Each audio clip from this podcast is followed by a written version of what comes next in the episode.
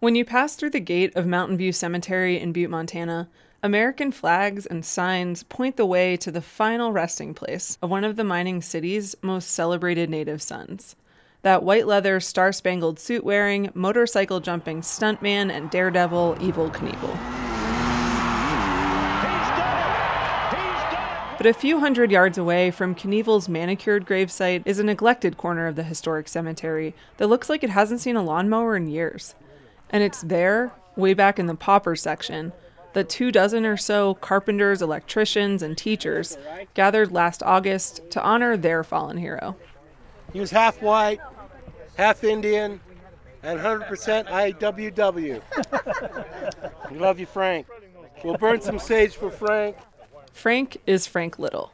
He was a wobbly, an organizer with the industrial workers of the world, hellbent on uniting workers across the globe into one big union and overthrowing capitalism. Organize them all. Organize, them all. Organize every brother and sister. In 1917, Little came here to do just that to unify and radicalize Butte's miners in their fight against the Anaconda Mining Company for higher wages and safer working conditions. I'm going to read a little bit of the preamble to the IWW. It was the same, same one that Frank read. The working class and the employing class have nothing in common. There could be no peace so long as hunger and want are found among millions of working people, and the few who make up the employing class have all the good things in life. Amen. Amen. Here, Frank. here. Here, here. To Frank. Little's anti capitalist and anti war rhetoric fired up huge crowds of workers. But back then, the world was at war, a war in which the Allies depended on Butte's copper. Some saw him as a serious threat. Local labor leader Amanda Curtis holds up a grainy black and white photograph of Little. In it, he's wearing his signature Stetson fedora and a defiant stare. Then she recounts the tale of what happened to Little, just 13 days after he got to town, in the wee hours of the morning, 101 years ago to the day. On August 1st, 1917, fellow worker Frank Little, after organizing a strike of metal miners against the Anaconda Company, was dragged by six masked men from his Butte, Montana rooming house. Without his clothes or his crutches, he was tied to the back of a Cadillac, dragged through the streets to the nearby Milwaukee Road trestle, where he was strangled to death with a hangman's noose. No one was ever arrested or punished. Curtis leaves out some of the most grisly details, like the fact that his kneecaps appear to have been completely scraped off, or that a note pinned to his underwear threatened, Others take notice, first and last warning, along with the numbers 3777, the calling card of frontier vigilantes. Most historians believe that the Anaconda Company was behind Little's killing, but no one knows for sure.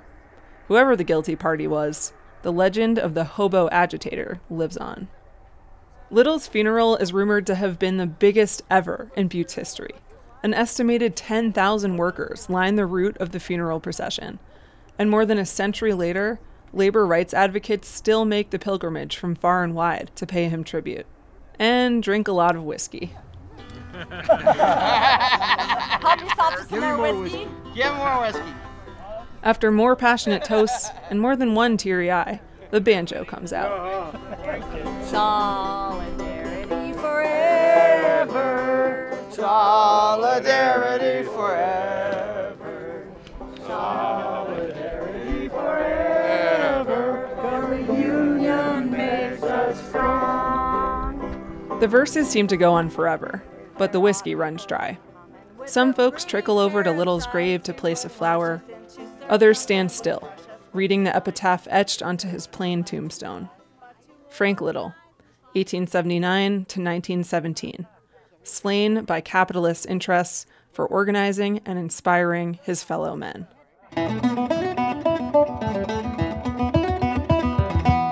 I'm Nora Saks. Welcome to Richest Hill, a podcast about the past, present, and future of one of America's most notorious Superfund sites from Montana Public Radio. Richest Hill is supported by Sierra Nevada Brewing Company, family owned, operated, and argued over since 1980. reminding listeners to think for themselves, but drink with others. SierraNevada.com. Depending on your politics, Frank Little was an uncompromising revolutionary who dared to challenge corporate power, or an unpatriotic radical who got what he deserved. And yet his murder remains one of Montana's darkest unsolved mysteries. So today, we're going to explore the David versus Goliath struggle between working people and the handful of men, and then one company that called the shots on the richest hill. Because the things that happened here a century ago, they laid the groundwork for who's on the hook today for Butte's massive Superfund cleanup. This is episode 3 First and Last Warning. I'm back out on the streets of Uptown Butte, walking around with geologist turned historian Dick Gibson, who we met last time.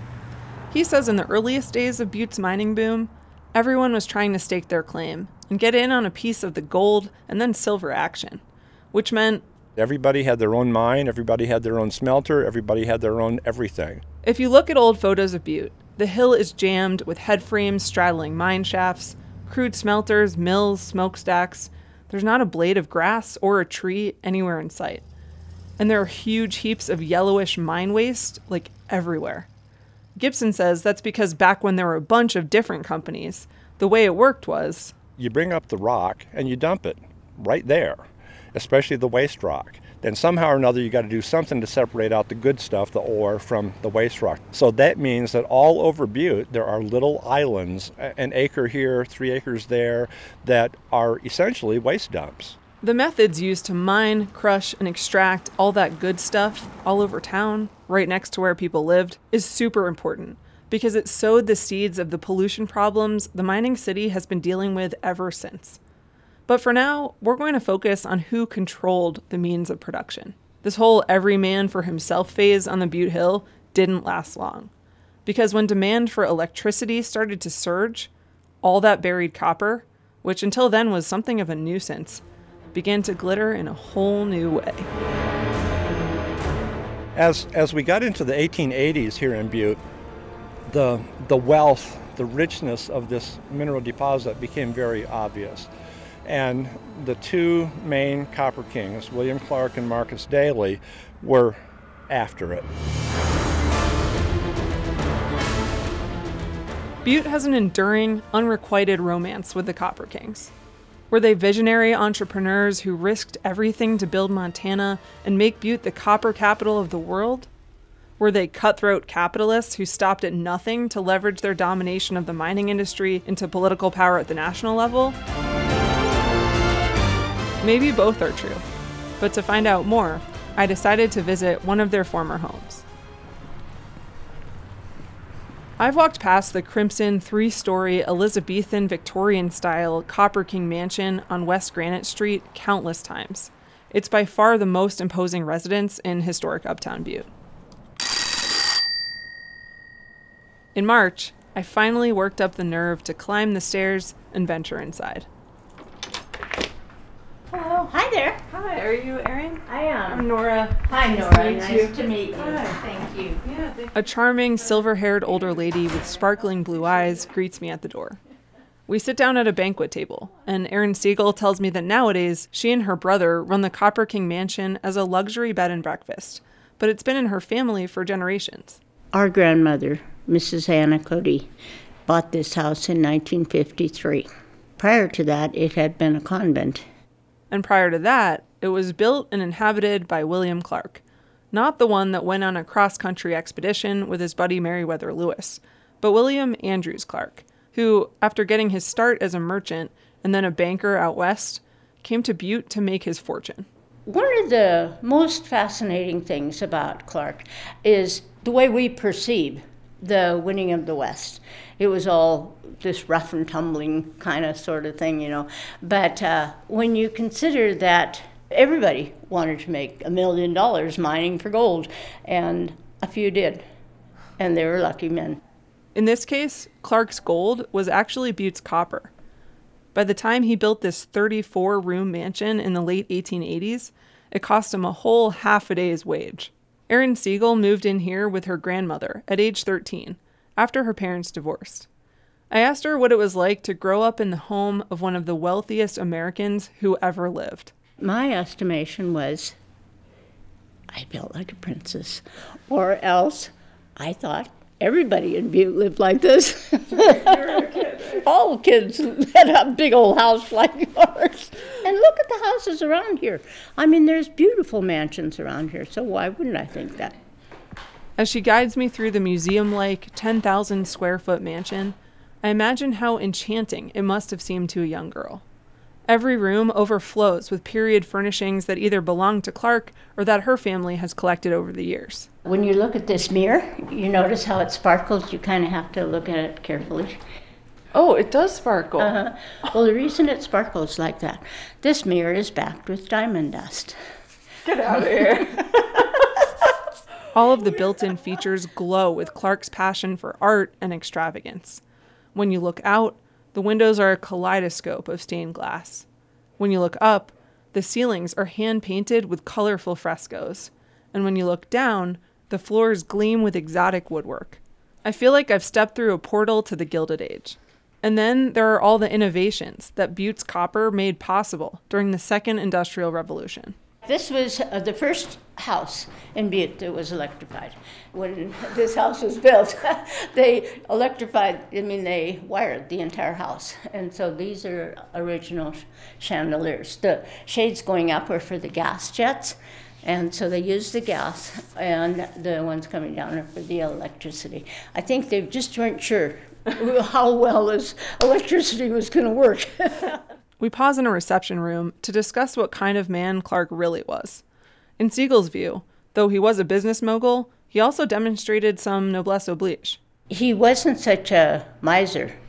He wanted people to enjoy what he gleaned from the mines.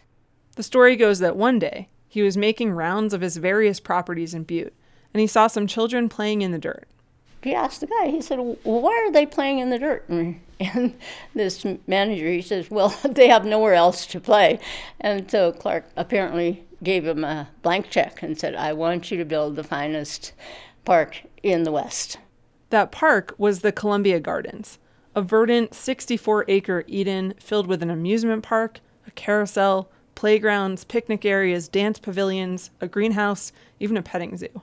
More than profit, though, political power was Clark's holy grail. Eventually, he bribed his way into the U.S. Senate with so much scandal and corruption that Mark Twain called him as rotten a human being as can be found anywhere under the flag. I asked Erin what she makes of Clark's checkered reputation. Rich people today are as ruthless as they were yesterday. this just isn't, there is no difference. In the end, Clark traded Montana for a mansion quadruple the size on Fifth Avenue in Manhattan. When he died, he was worth what today would amount to billions. But it was his arch nemesis, Irish immigrant Marcus Daly, who would lay the foundation of a copper empire and cast the mold of Butte's next century. Daly built a whole new company town a few miles down the road from Butte, expanding the mining industry's toxic legacy even further down the river valley. If you've ever driven through southwest Montana on the interstate, it's pretty hard to miss the immense smokestack looming over the town of Anaconda. It's taller than the Washington Monument. To some, it's so menacing, it gets compared to the Dark Tower in Mordor, you know, from Lord of the Rings. To me, and anyone else seduced by the vestiges of industry, this National Historic Landmark beckons like a siren song, especially because it's usually off limits. Last year, however, in honor of its 100th birthday, tours were offered. So in August, I hopped onto a packed yellow school bus and we set off for the top of Smelter Hill.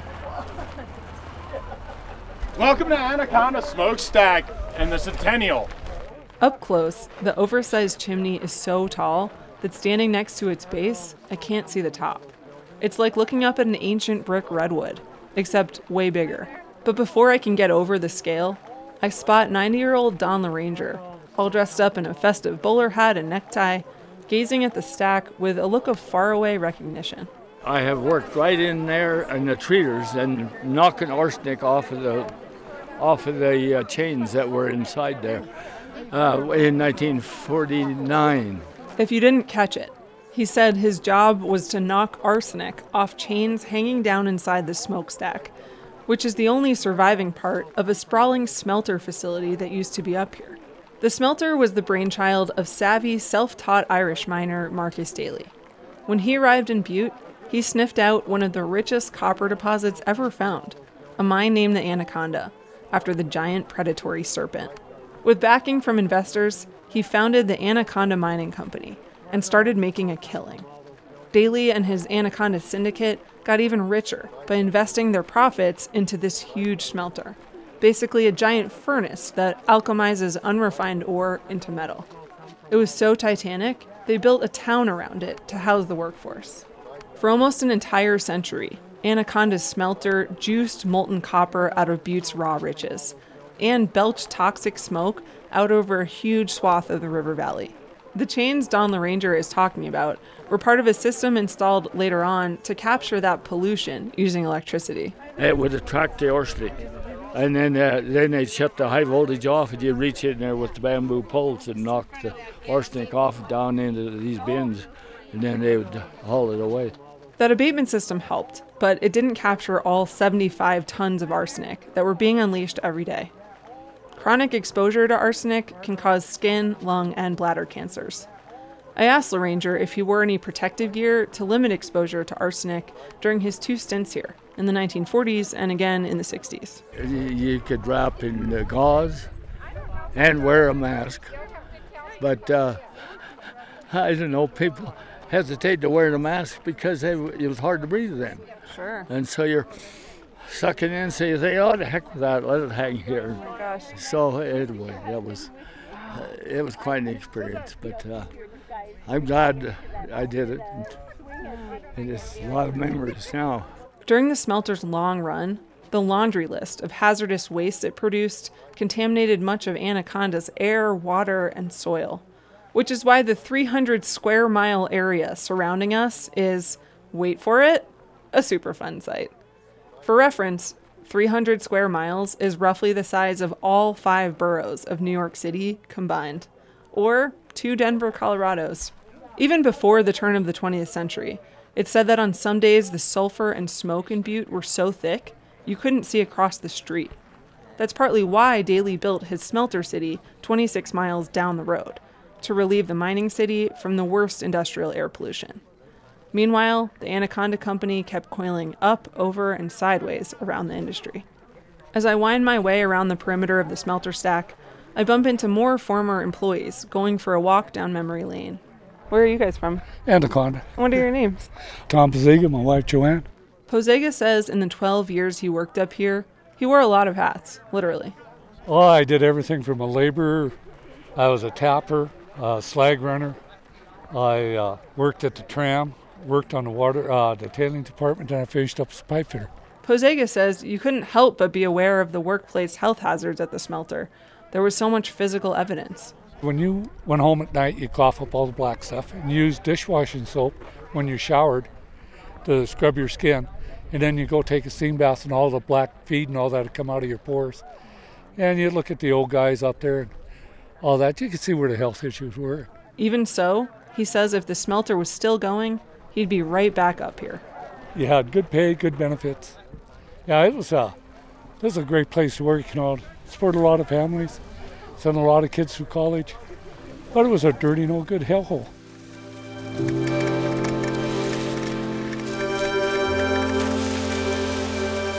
Talking to Anaconda smeltermen and miners in Butte has got me thinking a lot about the balance of sacrifice and reward.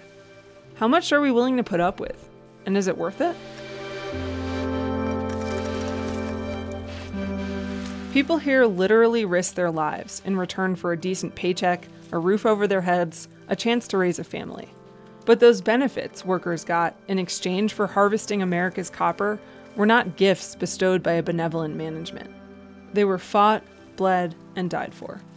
We'll circle back to that in the second half of this episode. Stay with us.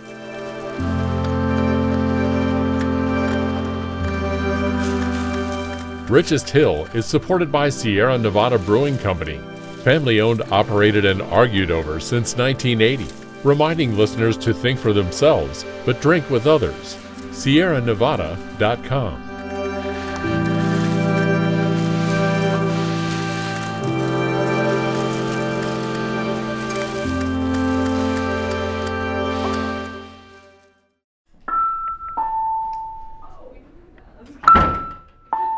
It's lunchtime at Butte High, and biology teacher Amanda Curtis has a break.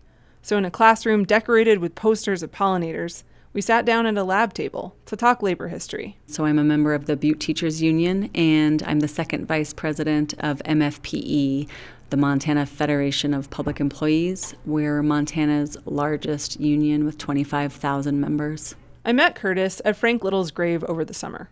She was the one leading union anthems. She's a former state legislator, a vocal advocate for workers' rights, and it's clear that she's from Billings, but is all about Butte. Butte is the only place I've ever been where you can drive down the street and see an extravagant mansion that is untouchable, unimaginable, unenterable to the average working person, surrounded on every side not only by little mining shacks, but by boarding houses where miners actually had to shift, sleep in shifts. You didn't rent a room, you rented a bed for eight hours, and that was one third of a day. I've never been any place where the juxtaposition of wealth and working class were so visible in every place you look. Today, Butte Silver Bow County still has greater income inequality than the rest of the state and the roots of the class divide and struggle go deep. I mentioned to Curtis that as I dug into Butte's labor history, I was surprised to learn that it was actually while the Copper Kings were warring for all out corporate and political domination that Butte became a labor stronghold because the mining tycoons played really dirty. Looking back to that history and talking about how often capitalists who own the majority of the capital are able then to also control the legislation that is supposed to be governing their very industry is a really key aspect and something that we very much are still seeing today. As these big men supersize the mining industry, word traveled back across the pond that an industrial hub was blossoming on the western frontier. Immigrant laborers from around the world started making a beeline for Butte and imported their politics with them. Many of them ended up in the dark, dirty underground mines.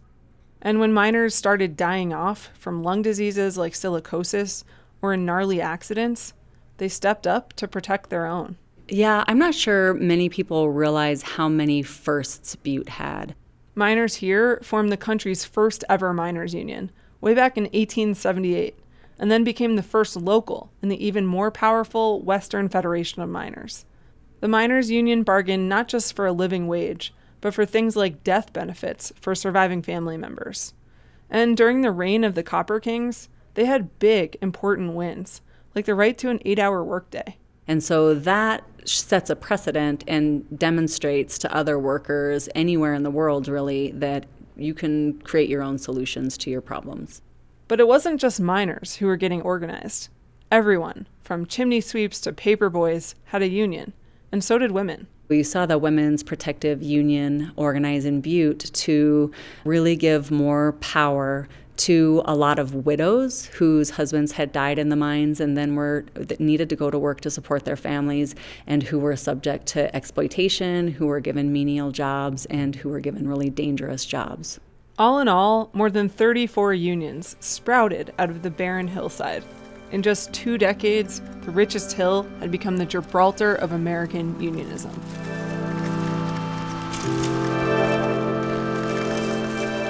But this golden age of labor was fleeting. Pretty soon, John D. Rockefeller's posse over at Standard Oil took a shine to Butte's copper and to the Anaconda Company, which by now had swallowed a huge chunk of Montana's natural resources mines, timber, coal beds, waterworks, and had assets galore like mills, smelters, railroads, real estate, and newspapers. The oil giants convinced Marcus Daly and his cadre of business partners to sell out. After a few valiant attempts at resistance, the other Copper Kings followed suit. Curtis says that hyper consolidation in the mining industry turned out to be a bad deal for labor. When there are multiple employers, then employees can shop around for the contract that's best. And so electing good leadership and then the leadership being able to negotiate is it's complicated when you've only got one option.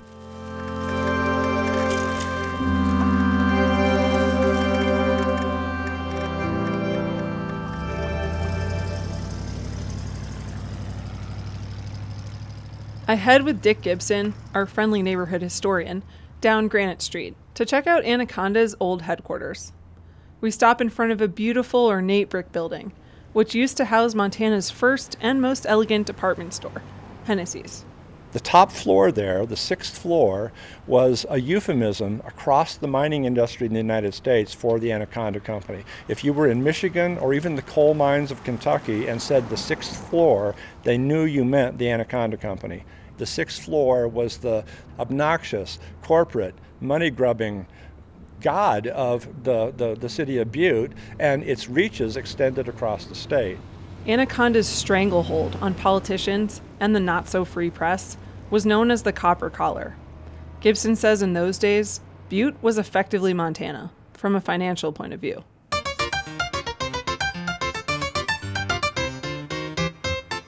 The thing is, as the Anaconda Company continued to play and win at Monopoly, the mining city boomed. By the 19 teens, the population was climbing towards 100,000. It became the biggest and the richest city between Chicago and San Francisco. Well, it was more like two cities, with as many as 14,000 men now working underground. And every eight hours, at the end of their shifts, they would emerge from the depths, needing food, shelter, something to do. So Butte became a 24 hour city. Bars, shops, churches, boarding houses, union halls, ballrooms, theaters, and brothels line the dense city blocks. Mark Twain visited, Charlie Chaplin came. When a couple of guys named Martin and Mosby opened their saloon, they came down and physically cut the locks off the front doors and flushed the keys down the toilets and said we will never close. And the front doors of the M&M were never locked between 1890 and 2003, not ever one time. For Dick Gibson, the spirit of the day is perhaps best captured in the likeness of a giant antlered creature. In 1916, in honor of the Elks Convention, the city built a 62 foot tall elk at the intersection of Broadway and Main Streets, right uptown. He showed me a grainy old photograph. Okay, that looks like the equivalent of Godzilla, but in elk form, standing next to this seven story tower that we were just looking at. Yep, he straddled the streetcar line. The streetcar went between his legs. He had flashing red lights 10 inches in diameter for eyeballs. They built it for the convention, and a couple weeks after the convention was over, they tore it down and threw it away. So, what does this symbolize for you? Why, why do you like to tell this story? It's the it's the opulence, the over the topness, the oh my God, Butte can do anything it wants. In 1916, we can build the largest elk that there has ever been in the world and we can tear it down and send the skin, which was impregnated with, with copper to give it a texture, back to the smelter and get $1,200 worth out of it. That's what they did.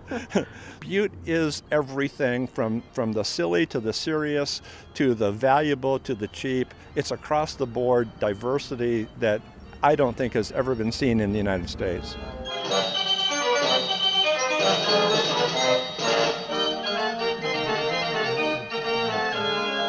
I would have loved to see, touch, taste, and feel the rowdy, cosmopolitan, sky's the limit butte that existed 100 years ago.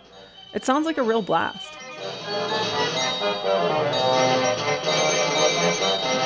Not to rain on the parade, but from another perspective, all the booze, prostitution, and hedonism, and even Butte's crown jewel, the beloved Columbia Gardens, could be viewed as bread and circus relatively cheap rewards provided, or at least tolerated, by the lords of the corporate fiefdom in exchange for the dangerous, backbreaking labor performed by their serfs. Because the riches coming out of the hill weren't exactly shared equally. The cost of living skyrocketed because of inflation, but miners' wages didn't. In 1913, a lot of them were earning $3.50 a day, the same pay as their grandfathers. Accidents were killing on average one miner every week, and silicosis was even more lethal. Then I checked out something miner Al Beavis, who we met last time, told me about that first day he went looking for work in the underground mines. And then I was uh, 17 years old, so uh, I went down to the Rustling Card office. I walked in and I looked like I was about 12, I guess. And uh, I told uh, John O'Brien, that was behind the counter there, I said, uh, I want to get a rustling card so I can go underground. The Anaconda Company instituted the rustling card system in 1912. Here's how it worked In order to get a job, you needed a card. But before the company would issue one, they would investigate you. And if they found anything they didn't like, say a safety complaint or a reputation for being a union agitator, no card and no job. And since one company owned virtually all of Butte's mines, this meant they could blacklist anyone for any reason. As Anaconda continued to tighten its grip, organized labor struggled to confront the Goliath. Gibson says Butte might have once been the rock of American unionism. But in some ways, that Gibraltar had a lot of cracks in it. We were almost too unionized for our own good. And to a certain extent, the company, the Anaconda Company, had learned how to divide and conquer. When you have multiple unions, 34 of them, that means you can find these little chinks in the armor, and the company did. Divisions within the miners' union ran so deep that in 1914, a faction of angry workers dynamited their own union hall into a pile of rubble. But that touched off about six years of astonishing labor unrest. The midpoint, three years later, was the murder of Frank Little. Writers and historians have described the butte that Frank Little descended upon in 1917 as a volcano about to erupt, or a powder keg needing only a spark.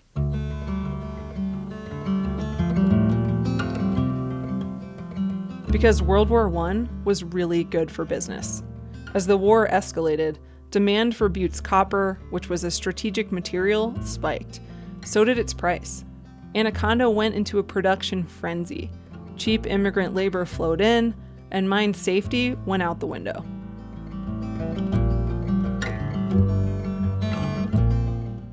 Dear Pet, well, we are waiting for the end. I guess it won't be long. We take turns rapping on the pipe, so if the rescue crew is around, they will hear us. That's an audio recording of a letter miner J.D. Moore wrote to his wife as he lay trapped underground. He was one of the victims of the 1917 Granite Mountain speculator mine disaster. In a nutshell, a cable accidentally caught fire. The fire spread, and the maze of mine shafts and tunnels filled with toxic smoke. A heartbreaking memorial at the top of the Butte Hill is dedicated to the 168 men who died, mostly from suffocation, in what is still the deadliest hard rock mining disaster in American history. Well, my dear little wife, try not to worry. I know you will but trust in God. Everything will come out all right. There's a young fellow here, Clarence Marthy. He has a wife and two kiddies. Tell her we done the best we could, but the cards were against us.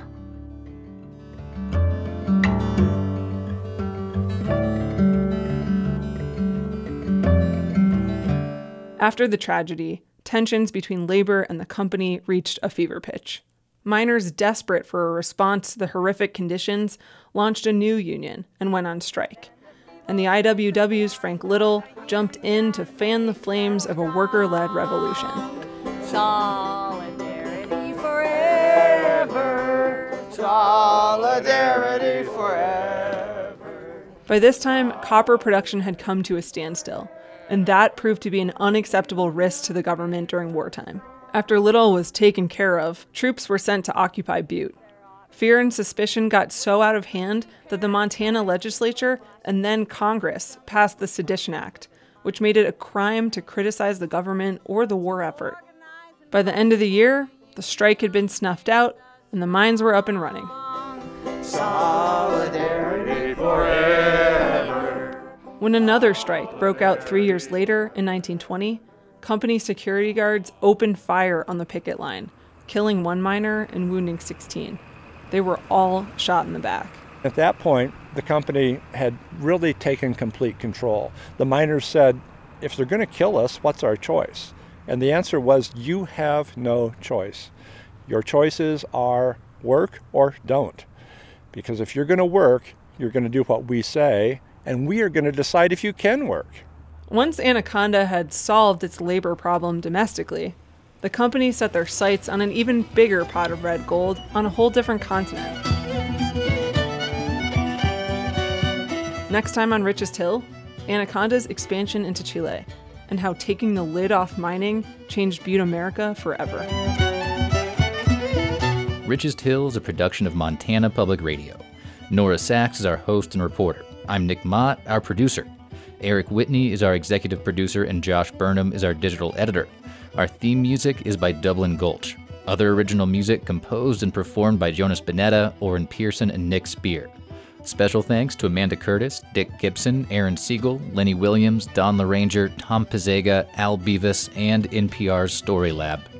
Other sources include works by authors Janet Finn, Michael Punke, Isaac Marcosson, and Brad Tyer. Stay up to date at buttepodcast.org.